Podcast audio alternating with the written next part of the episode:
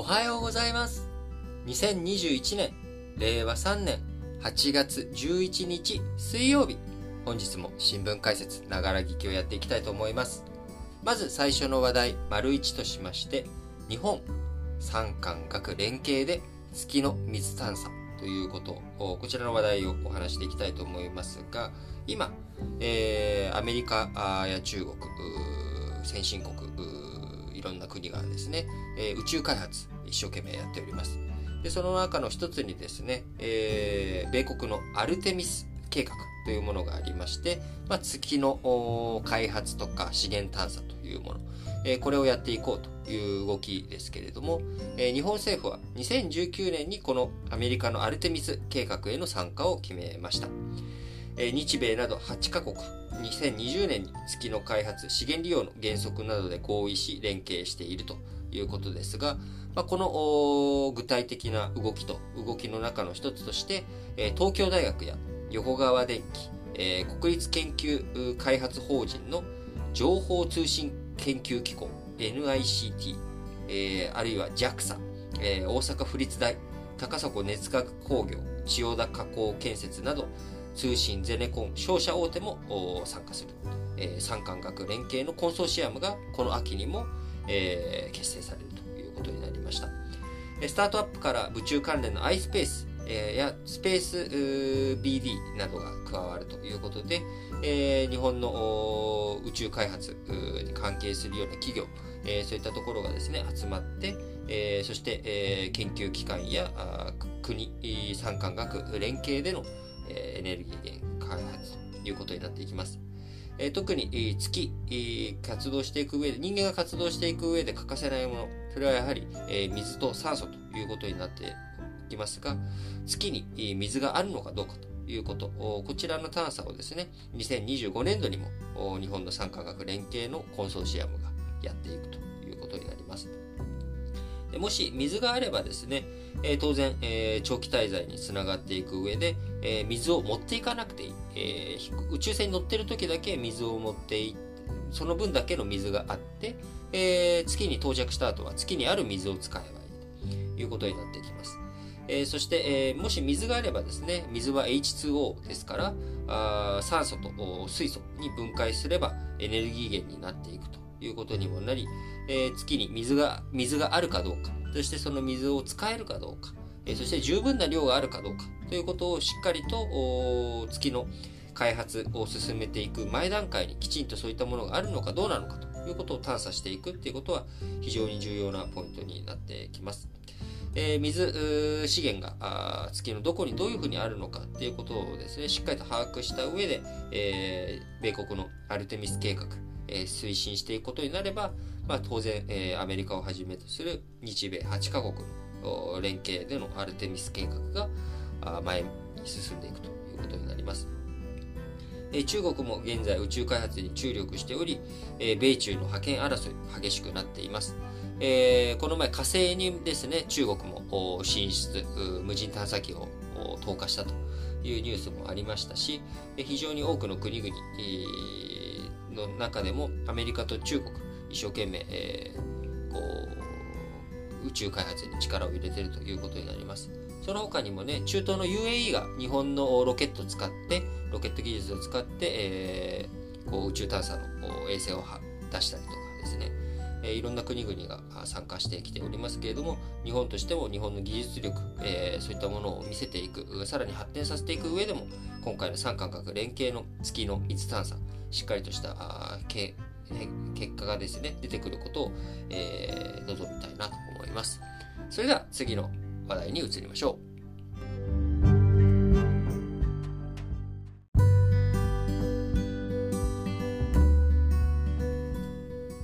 ての話題、丸2としまして、アメリカインフラ法案、えー、上院で可決ということで、今、アメリカ政府がですね、えー、1兆ドル規模の投資をしていこうとえー、道路や橋、電力網、鉄道、高速インターネット、えー、こういったインフラ網に対して投資をしていこうという、えー、法案がですね、え今回上院で可決ということになりました。え今、アメリカの上院はですね、与党民主党と野党共和党の議席が50ずつ、えー、全部で100議席なので50ずつとなっており、与党・民主党の方から、えー、最後、議決が50、50になった場合には、えー、大統領じゃないや、間違えた、副大統領が、えー、最後、えー、1票入れるということになるので、まあ、民主党の方が、えー、多数ということにはなっているんですが、えー、今回、えー、このインフラ法案について、まあ、共和党の一部議員も同調して賛成票が60票を上回ったということになっております。えー、バイデン政権、看板政策の一つということで、インフラ投資しっかりやっていくんだと。で今、この良質なインフラを作ること、え作ることを通して雇用も生み出すし、え作られた後のそのインフラを使ってさらに経済が成長していくんだ。アメリカが強くなっていくんだということで、えー、大型、え、公約の一つ、看板政策の一つというものになっておりますが、これの実現に向けて、え、一歩前に進んだということです。え上院で可決されましたが、この後、えー、下院の方でも審議していくということになります。このインフラ法案、金額規模大きいですし、まあ、内容として別に悪くないじゃないかというふうに思われるかもしれませんが、ポイントはやはり財源ですね。え、こちらあ、この法案で、え、増税を封印しているため、え、別に追加の財源がない中でプラスのインフラ法案、え1兆ドル、110兆円の投資をやっていくっていうことになりますんで、え財政赤字がでっかくなっちゃうよ、え財政赤字が大きくなっちゃうというところ、まあ、ここをどういうふうに、えしていくのかということになります。え今、え下院、え9月に入ってからですね、審議が本格化していくということになりますが、この8月には政府債務の上限の引き上げ凍結問題、えこれが再燃していると。いうことにもなっていきますので、えこのまんま債務上限、え大きくしてしまっていいのかと、赤字増やしていいのかという話になっていきます。え民主党は有権者に借金拡大の印象を与えてしまうこの、ま、増税なく、えインフラに投資していくっていうところに対してですね、え民主党だけじゃなくて共和党も連帯責任で対処していくというような、まあ、超党派で、えー、しっかりとやっていこうよっていう雰囲気をですね、バイデンさん醸し出しているわけですが、えー、共和党の中には、いやいや、民主党単独で、えー、そんな責任って負いなさいやっていうようなところもあり、えー、今後会員でどういうふうな議論になっていくのかっていうのは見通せない状況になっております。また、えー、民主党のあ、ごめんなさい、共和党、野党共和党の方の構成のにとどまらずですね、与党民主党の中にも、え、このインフラ法案以外に別途、え、教育や子育て支援、気候変動対応などに、え、10年間で3.5兆ドルの財政を投じる枠組み、え、こういったことをですね、え、考えているっていうところもあります。これはさすがに、えー、あの増税が不可欠というような内容になってきますんで、企業や個人の富裕層への増税も視野に入れて、え、やっていこうと。要はまあ大きな政府をどんどんやっていこうっていう民主党。歴史的にね、えー、アメリカの民主党っていうのは大きな政府。要は政府がいろんなものをやってあげるよ。で、それに対して共和党は基本自由。もう自由にやっていいよ。好きにやっていいよ。ただし、えー、あんまり、えー、税金も取らないよと。ただし、こう、国っていうものはあんまり何かやるわけじゃなくて自己責任でやってね。自由だから。だってさっていう。まあ、こういった姿勢がベースにあるのが共和党であり、まあ、アメリカの大多数の人のシンパシーという意味ではそこにある。ただ、まあ、新型コロナの問題とか、昨今の格差の問題とか、こういったことを考えていくと、えー、政府が何もしなくていいわけじゃないよね。自由って野放しとは違うよね。ある一定の規律が必要だよね。そのためにはあ予算出動も必要だよねっていうことで、今も民主党寄りの、まあ、少し大きな政府への期待感も上がってきている。ただ、伝統的に、えー、そんな大きな政府とか政府になんか介入されるなんて嫌だよ、クソくらいだ、みたいな。で、今アメリカの中でも、こうやっぱマスクの規制の問題、ワクチンの問題とかにおいても、やっぱりそういったあ政府から何かって言われた時に反発するっていう力。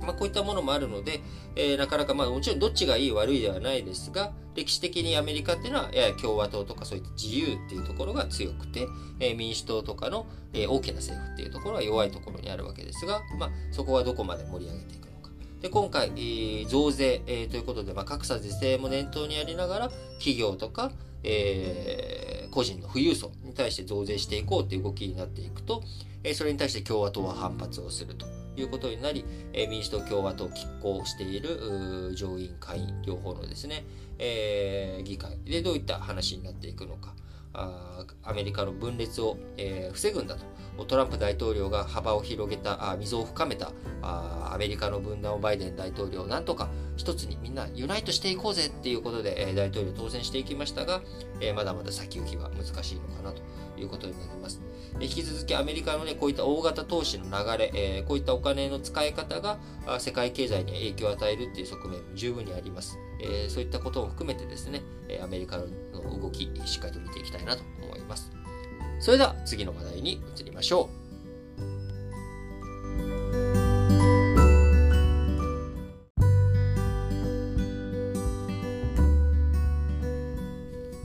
はい。続いての話題、丸3としまして、麻生財務大臣、えー、防衛費増に理解ということで、えー、この2022年度、来年度の予算編成において、えー、今8月に入ってですね、いろんなところで調整が進んでいるわけですけれども、もともと予算をどういうふうにしていくかっていう話に入る前にですね、えー、岸信夫防衛大臣とか、安倍前総理とかがですね、防衛費、えー、GDP の1%枠にこだわるべきではないというような発言を進めており、えー、防衛費増やしていくっていう地ならしが進んできていました。え、その中にですね、今回、麻生太郎財務大臣も防衛費、増やしていく必要あるんじゃないかと。あまあ、それ増やしていくってことは十分理解できる話だよね、ということを、えー、発言したということになります。え、昨日の10日の記者会見の中で、防衛費は絶対的なものではなく、相対的なものだ。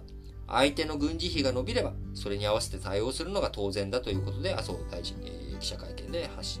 言しております。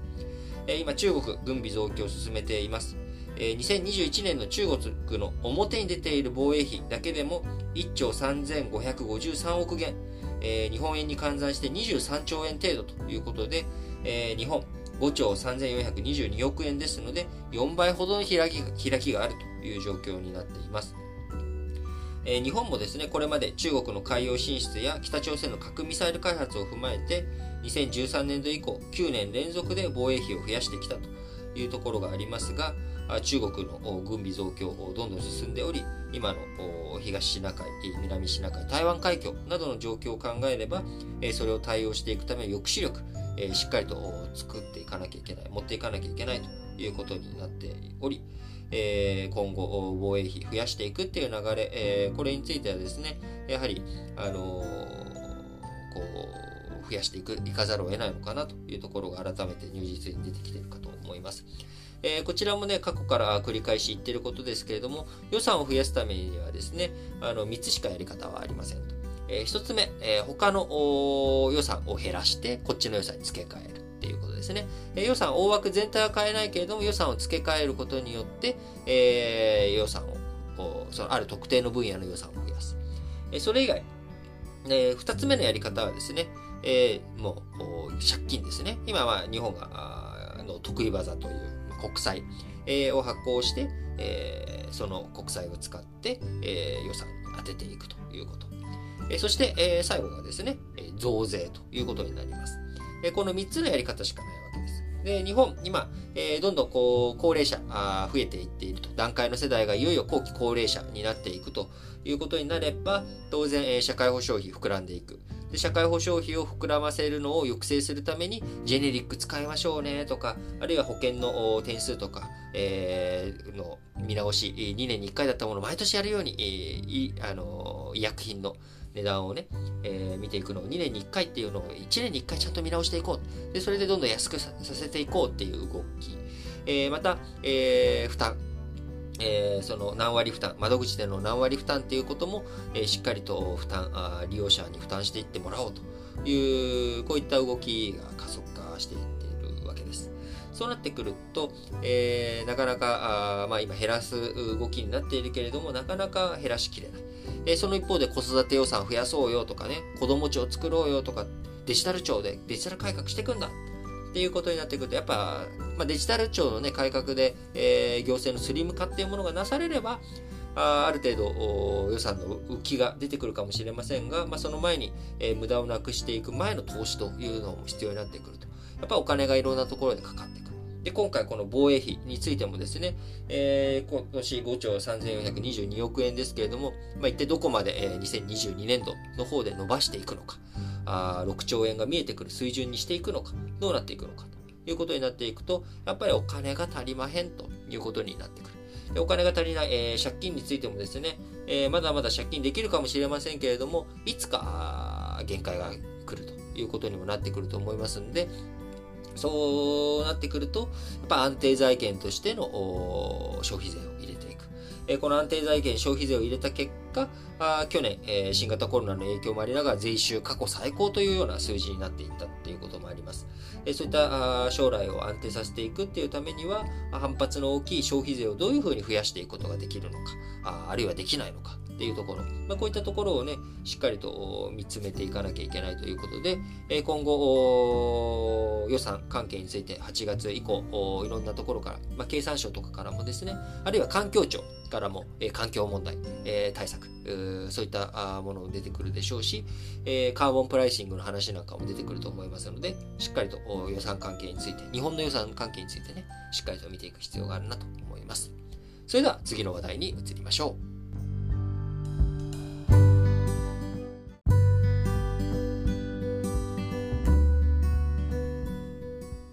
いての話題、えー、ちょっと軽い話題として、丸4、えー、損保ジャパン、半導体不足でドラレコ特約販売停止ということで、えー、まあ、なんかわざわざ取り上げるまでもないようなニュースかと思うんですけれども、なんかちょっと見て心に留まったというかですね、あ、半導体の不足、半導体不足ね、えー、自動車産業だ、アップルだ、あみんな半導体が足りない、足りない、えー、いろんなところでも半導体が足りないよって言ってるところで、えドライブレコーダー、これも半導体不足で、えー、いろんなところに影響あるんだなっていうことでね、ちょっと、あの、面白いなと思ったので、えー、取り上げてしまいましたが、えー、損害保険ジャパン、えー、損保ジャパンは、11日からドライブレコーダーを貸し出す自動車保険の特約の新規新規販売を停止するということで、世界的な半導体不足の影響、ここにも出ているということになります。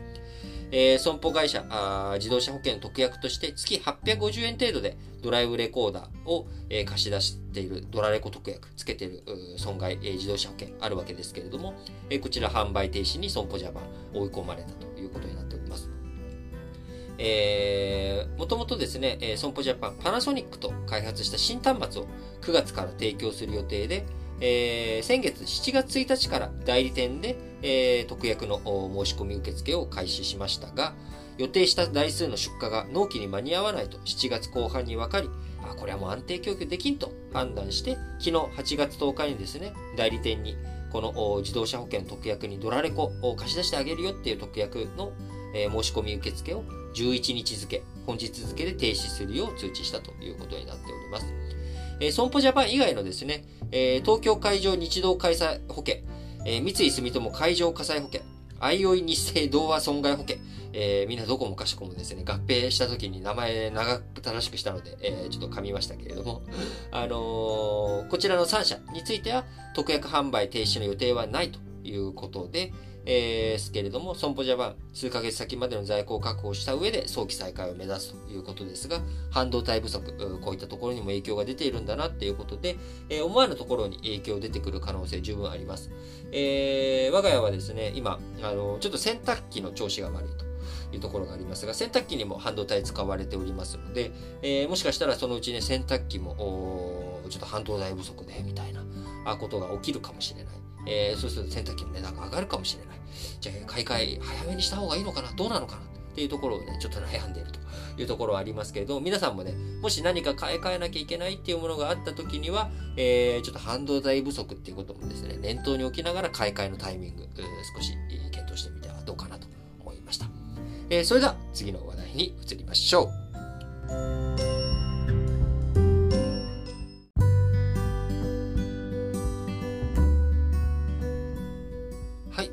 ての話題、丸5としましては、円の売り越し、1ヶ月半ぶりの、えー、低水準にということになっておりますが、まあ、為替、えー、相場のところで円が、まあ、売られているっていうところ、この売られているっていう状態が、あ今まで、えー、活発に売られていたものがですね、えー、そこまで売られなくなってきたよという、まあ、こういった話題です。えー、これまで投機筋、円売りの動き、えー、強めていたところがですね、今回今弱まっているということで、えー、ドルに対する円の売り越し規模が8月3日時点で5枚5190枚、まあ、これ取引単位のことですけれども、6ヶ月下旬以来、およそ1ヶ月半ぶりの低水準となったということになっております。要はまあ円が売り、売られないというような状態になっており、えー、この8月3日の円相場、一時1ドル108円台後半と約2ヶ月ぶりの円高ドル安水準をつけていたということです。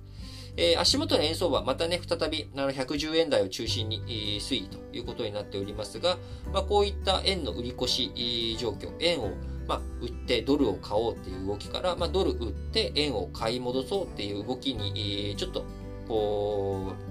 う、流れができつつあるという背景にはですね、やはり、えー、世界的に新型コロナウイルス、こちらの感染が再拡大しているというところですね。アメリカにおいてもデルタ型の拡大が今深刻になってきており、ニューヨーク市、えー、8月3日にはですね、飲食店などを利用する際にワクチンの接種証明書の提示を義務付けると発表するなど、警戒感が高まっているということから、まあ、リスク回避の円を、えー、リスク回避で円を買っていこうという意識、その結果、円の売り持ち高、円の売り越し水準がですね、低くなってきたということになっていっております。ただ、まあ、足元、このデルタ型に対する警戒感強まっているんですが、それでも、えー、今ドルの先高感、ドルの方が高くなっていくっていう予感というものが強い状態で根強くなっています。先ほど申し上げた通り、売り越し1ヶ月半ぶりの低水準になった際にはですね、1ドル108円台後半ということになっておりましたが、今再び110円台を中心に推移というふうに戻ってきています。円安に戻ってきています。やはりですね、こちら、この、えー、新聞解説ながら聞きでもお伝えしました、7月のアメリカ雇用統計、市場予想を上回る良好な結果でしたし、えー、この現地時間の本日、11日に発表される7月のアメリカの消費者物価指数 CPI、えこちらも引き続き強い物価上昇が予想されているというところから、まあ、今後、そのね、インフレが高くなっていくってなっていくと、アメリカの中央銀行である FRB が早期にテーパリング、量的緩和の縮小をやっていく。えそうなると、アメリカの金利が上がっていく。アメリカの金利が上がればドルが価値が上がっていくっていうことから、えドルが買われやすい地合いが今起こっているということになっております。え、なのでですね、まあまあ足元、リスク回避で、えー、円、えー、円高のところに少し触れてきているんだけど、今後、やっぱりまた円安にじわりじわりといくんじゃないのかなと、緩やかに下落していく流れが強いんじゃないかなというふうに思われます。えー、それがね、どういうふうになっていくかっていうのをすべて、え、新型コロナウイルス、デルタ型を中心とした今、猛威を振るっているデルタ型が実際どこまで脅威があるのかと。え感染者数増えてるけど、ワクチン接種で、え重症化がなくなればですね、え本当にただの風邪というふうになっていくのか、まあ、このあたりが、え勝負の見極めどころになってくるのかなと思います。え今すでにですね、え東南アジアを中心に、新型コロナのワクチンが行き届いていないところには非常に猛烈なダメージを与えてしまっている。えワクチンが行き届いている国では問題がないのかどうなのか。あそのあたり、しっかりと注視していかなければいけないとですね。やはりそうなってくると気になるのが中国で今また再感染ね、えー、再拡大進んでいるところ、これが本当に問題なく進むかどうか。あそして、えー、アメリカをはじめとしたし、えー、先進国、ワクチン接種で先行している国々があ問題なく乗り切れるかどうか。あそれが今後の世界経済、アメリカ経済、えー、どうなっていくのかっていうところを見ていく上で非常に重要ですし、えー、世界経済の一部である日本がどんな経済、えー、状況、景気になっていくのか、景況感がどうなっていくかっていうのを見る上でも、えー、そのあたり、すごく重要なところなので、しっかりと見ていきたいなと思います。それでは次の話題に移りましょう。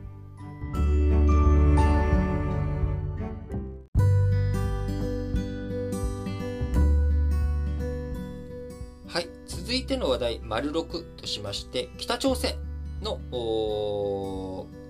現状の一つとしてですね、えー、米韓軍事演習への反発、えー、これが出てきたということをちょっとご紹介していきたいと思いますが、昨日8月10日、えー、7月下旬にですね、え復旧させた韓国と北朝鮮の定時連絡、これに対して北朝鮮が、まあ、10日応じなかったということになっております。韓国国防省によりますと、北朝鮮側、え、10日のですね、午前の通話には応じていたんですが、えー、午後4時の軍の定時連絡に応答しなかったということで、えー、韓国の統一省によると、午後5時の連絡にも反応がなかったということで、えー、北朝鮮、えー、対話再開を望んでいるムンジェイン政権に揺さぶりをかけているというようなあ狙いがあるんだろうと言われております。え、こちらね、え、10日に局地的な挑発に備える危機対応訓練、えー、を米韓軍が始めており、えー、事実上、米韓合同軍事演習が始まったことに対する反発と見られております。えー、この反発に、え、としてですね、他にも朝鮮労働党副部長のキム・ヨジョン氏、えー、キム・ジョンウンさんのですね、総書記のキム・ジョン総書記の妹が、えー、すぐさま強く反対する談話を出しました。談話の中では、米国の対朝鮮敵視政策の表れだ。必ず対価を支払うことになる。自滅的な行動だ。と、えー、警告したということで、えー、従来から北朝鮮在韓米軍の撤収や、えー、北朝鮮の自身のですね、核ミサイル能力の増強が必要だという主張、えー、これを談話からですね、えーまあ、ほのめかすということになっております。えー、また、キム・ヨジョン氏はですね、1日にも、8月1日にも談話で演習の中止、えー、米韓軍事演習をですね、中止しなさいという要求をしましたが、えー、この時は、えー、文政権どういう対応をするのかっていう見極めを、ね、見ていくっていうような姿勢でしたけれども、今回、えー、一つ、まあ、演習が事実上行われ、えー、スタートしたっていうことに対して定時連絡に、えー、応じないということをやってきた。この北朝鮮の求めを踏まえて、韓国国内では8月に入ってから南北対話を再開させたいムン政権の高官や革新系与党から延期論、えー、軍事演習の延期論が相次いでいましたが、えー、ムン政権にとって演習の中止や延期は現実的な選択肢ではないということになります。えー、もうすでにですね、5月に訪米した際にムン・ジェインさん、バイデン大統領と強固な米韓同盟を確認しており、えー、このため韓国軍、16日から26日まで実施する軍事演習の規模を計画よりも縮小するけれども中止なんかとてもじゃないけどできないというような状態になっております。一応その縮小する理由もですね、韓国軍新型コロナウイルスを理由にということになっており、北朝鮮にかき乱されている中、来年までしか任期がない、ムン・ジェインさん、そして、えー、この4月のプサン、ソウル、両市長選挙を落としたという状況、えー、この状況の苦境の中、どういうふうに自分たちの支持基盤をムン・ジェイン政権としてですね、固めていくのかというところを、非常に舵取り難しい状態になってきております。えー、北朝鮮に甘い顔をしすぎればですね、えー、当然何やってんだという声もあれば、いやいや、北と仲良くするのが、ね、南北統一する上で大切なんだっていう人もいると。えー、そういった韓国の国内情勢の難しさ。あ昨日お伝えしました通り、えー、韓国ね、えー、ムンジェイン政権、それまできつく締め付けていた財閥に対して少し雨、えー、あのサムスンの、えー、トップを、えー、解放、釈仮釈放するっていうことを発表するなど、え、そういった国内融和の動きを進めている中、え、どういうふうにね、今回の北朝鮮の動きに対して反応していくのか。あ当然、そこの中で、え、北朝鮮と対立を深めていく、あるいは北朝鮮を、え、自分たちの対話に引き寄せていくに対して強硬路線を取っていくべきだというところになっていった際には、え、日本との協力関係ということも必要になってくるので、日本との対話再開になるのかならないのか。日韓関係どうなるのかという点でも北朝鮮の動向、えー、非常に注目して見るべきポイントだなと思っています。それでは次の話題に移りましょう。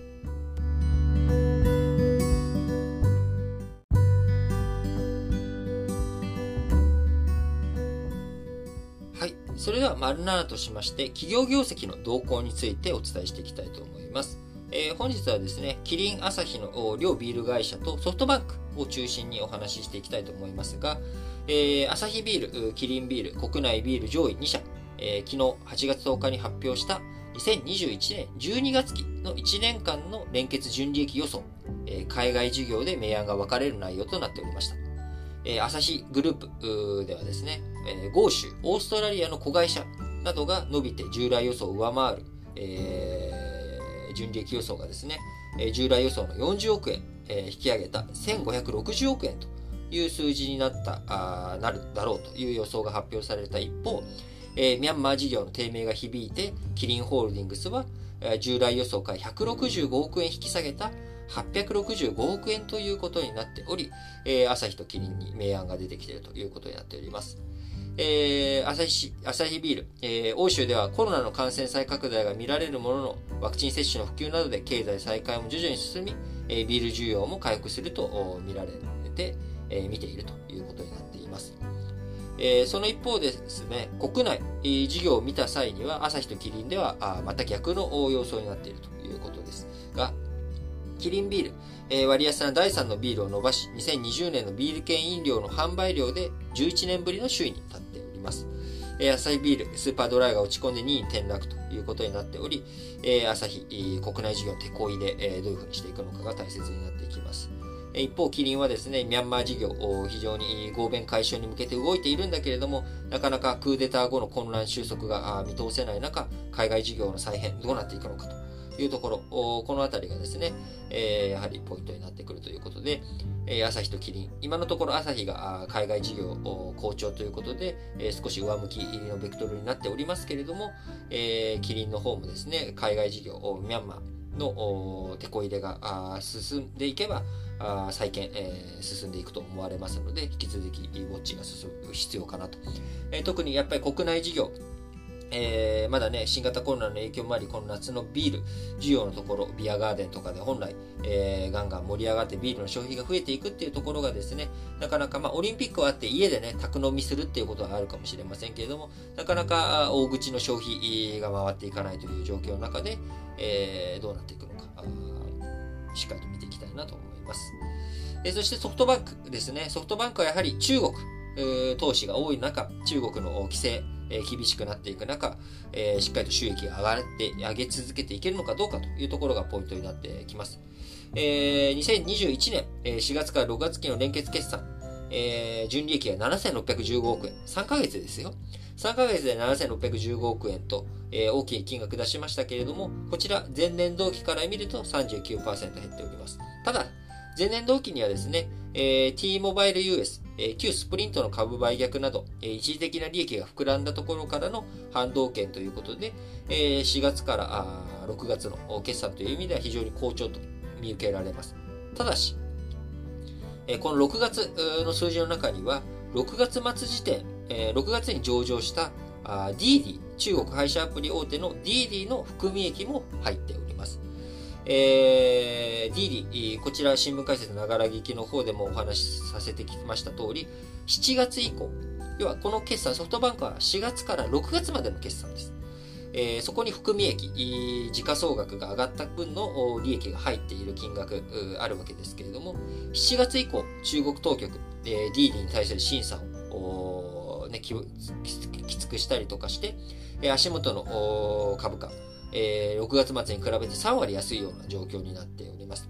えまた、DD に限らず他の投資先も株価が冴えない銘柄が目立っており、えー、また新型コロナの影響もあればですね、株式市場が下がっていくっていうことになると、えー、6月末からいろんなところ上場株含めてですね、下がってきていると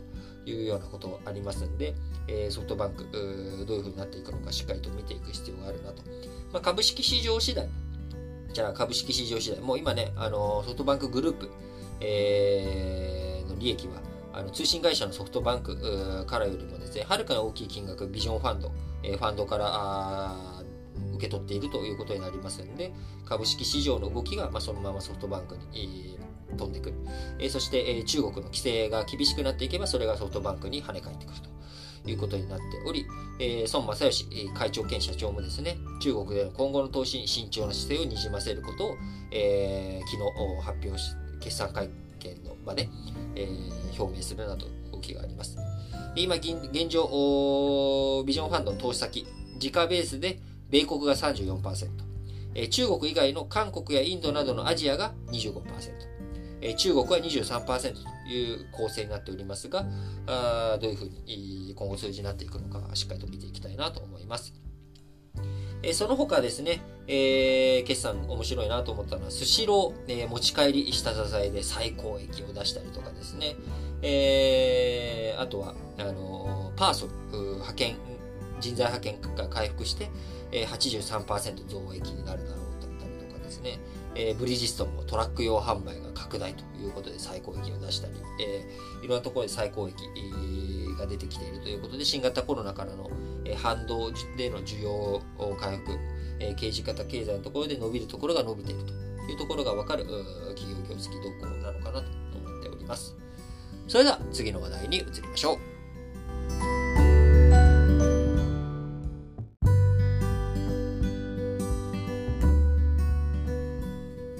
それでは本日も最後にですね、えー、社説、主要5種の社説を紹介して締めくくっていきたいと思いますが、本日は日経新聞と産経新聞が、えー、社説1本のみなので、全部で8本の社説になっております。えー、まず朝日新聞、えー、コロナ禍の首相、菅氏に任せて大丈夫かということで、えー、菅総理批判を展開しております。えー、未知のウイルスへの対応に試行錯誤はやむを得ないとしても、これだけの経験を積み重ねてなお、迷走が続く根っこには、首相の政治手法や政権の体質があると見るべきだろうということで、えー、周りの意見をしっかりと聞かない、えー、専門家の言うことを聞かない、えー、こういったあ聞く耳を持たない政権で本当に大丈夫なのかということをですね、朝日新聞強く主張しております。えー、朝日新聞もう一本、えー、入管の報告書、人権意識を問い直せ。ということで、あの、スリランカのね、女性が入管に収容されて、えー、体調不良を訴えたにもかかわらず、えー、叱るべき、処置を取ってもらえずに死亡してしまったということを受けてですね、えー、それの報告書が出てきました。えー、その報告書の中、安全とするのは現場の職員の振る舞いだ。施設の外に出たくて病状を誇張していると考え、苦しむ本人をからかう発言をしていたとの記述もある。改善策の筆頭に全職員の意識改革が掲げられたのは当然だということで、えー、日本のね、えー、もちろん、えー、その入管庁としての仕事、不法滞在している人を、えー、強制送還するのかどうするのかというようなところを含めてしっかりとね、えー、不法に対しては対応していくっていうことはこれは欠かせませんがあどんな状態であれ人権を守るということも非常に大切なポイントにもなってきますし、えそういった人権意識を問い直していくっていうこと、えこの意識はですね、職員の意識改革だけじゃなくて、僕は、え日本社会全体にも必要なことなんじゃないのかなというふうに思っております。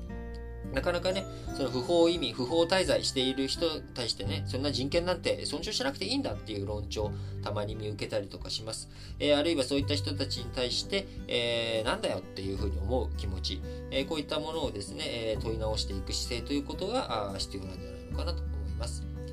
え同じくですね、毎日新聞の方でもこの話題を取り上げております。えスリランカの女性、その亡くなった女性の名前ですね。ウィシュマさん死亡。命を軽んじる入管の非道ということで、自由に生きる権利を奪う収容は本来、極めて限定的に運用されるべきだ。入管の判断だけで期限もなく実施できる現状は速やかに改めなければならないということで、国際社会からの非難もある状況の中、日本の人権意識、今問われているということになるのかなと思います。えー、面白いですね。やっぱりこの入管の話題については、朝日と毎日だけが本日率先して取り上げたという形にます。えー、毎日新聞もう一本。東京五輪の SDGs、えー、徹底検証し教訓を今後にということで、今大会でできたこととできなかったことを徹底的に検証することが必要だ。その教訓を五輪の改革や今後の社会づくりに生かすことが求められるということで、まあもうね、東京オリンピック終わりましたと。えー、この後パラリンピックも控えておりますけれども、オリンピックはオリンピックとして、えー、できたこと、できなかったこと、招致、からですね、えー、おかしかったこと、おかしくなかったこと、うまくいったこと、うまくいかなかったこと、変なこと、変じゃなかったこと、えー、そういったところをしっかりと整理してですね、えー、今後の日本社会の発展、えー、国際社会のへの貢献、えこういったことができるようにね、しっかりと見直していく。えどんなものもですね、やりっぱなしっていうのが一番良くないですよね。あの、勉強とかもそうじゃないですか。勉強、問題解いて終わったじゃなくて、え採点して、どこをどう間違えたのかって復習して見直して、えそして初めてそれが役に立っていくっていうことになるので、東京オリンピックについても、えお祭りが終わったやったーじゃなくて、えお祭りが終わったからこそ、しっかりと見直していく、復習していくっていうことが大切なんだろうなとえ続いて産経新聞、この1本のみです。IPCC 報告書、中国に排出源を説得せよ。気候変動学に多様性の適用をということで、え気候科学に全体主義の影が差すことはあってはならない。え温暖化問題は国際覇権や経済戦争と表裏一体の関係にあるので、この点への留意が極めて重要だということで、えしっかりとした対策、対応が必要ということですね。この話題についてはね、昨日も、えー、トップバッターで、丸一として取り上げさせてもらいましたけれども、えー、本日、産経新聞の方で社説となっております。えー、読売新聞、国家公務員離れ、総合的見地で働き方改革せよと。日本の公務員数は国、地方とも人口比で欧米の主要国より少ないのが実情だ。行政改革を進めた結果、形の上ではスリムな組織になったが、危機に適切に対応できない弊害も目立っているということで、えー、総合的見地でどういうふうな働き方改革、人員をね、増やすのか、どうするのかというところも含めて、しっかりと検討が必要ということですね。えこれもね、本日丸3でお話しさせていただいた通り、やっぱり予算、えの話とも絡んでくるということで、しっかりと日本国民としてですね、えどういうふうに、え予算見ていくのか、どういうふうに、え予算を使っていくのかあ、こういったことを大切になってきますね。え読売新聞もう一本は、車の伝統化目標、主要国の規制に戦略的対応ということで、こちらね、先週お話ししましたアメリカで、えー、電動化の目標が出てきたっていうこと。これを踏まえて、まあ、日本とか、え中国、ヨーロッパ、各国の電動化目標を踏まえ、えー、読売新聞、社説を展開しております。将来は EV が中心になることを想定し、充電設備の普及拡大や走行距離を伸ばす次世代電池の開発のほか、エンジン関連など部品産業の雇用維持策にも目を配り、え、官民で対応を急ぐべきだということで、激しい変化、これから予想される中、えー、日本社会、えー、遅れを取ってしまっている電動化の部分についてですね、遅れを取り戻していくこと、肝心だということです。え、最後、日経新聞1本のみ、え、こちらも温暖化の実態直視し対策に全力をということで、産経新聞と同じ IPCC の話題あ、レポートが出てきた、報告書が出てきたことに関する社説です。だが、事態を事態を改善できる望みはある。温暖化ガス排出を着実になくせれば、1.5度を一時的に超えても21世紀末にかけて下がっていくという、今ならまだ間に合うと前向きに受け止め、できる対策を全て実施すべきだということで、えー、気候変動に対する対策対応、こちらについてもね、やはり予算が使われていくっていうことになっていくのはもうまあ、あ変わりないのかなと思います。えー、アメリカでインフラ投資のね、えー、上院可決ということになりましたが、えー、過去、この新聞解説でもお伝えしておる通り、えー、環境関連のね、新しい電源構成を見直していくっていうところにもお金がかかっていく。えー、民間のお金だけでできない部分に対してどれだけ、え国があお金を出していけるのか、支援ができるのか、助成金がつけれるのか、こういったところでもやっぱり予算の問題、え欠かせないポイントになってきます。えしっかりとですね、え日頃のニュース、新聞を見ていきながら自分たちの暮らしがどうなっていくのか、こういったことを先読みするための、え何か皆さんにね、補助線をお渡しすることができれば幸いということで、えー、やっております。ので、引き続き、ぜひ聞いていただければと思います。えー、本日も皆さん聞いていただきありがとうございました。それでは、皆さん、今日も元気にいってらっしゃい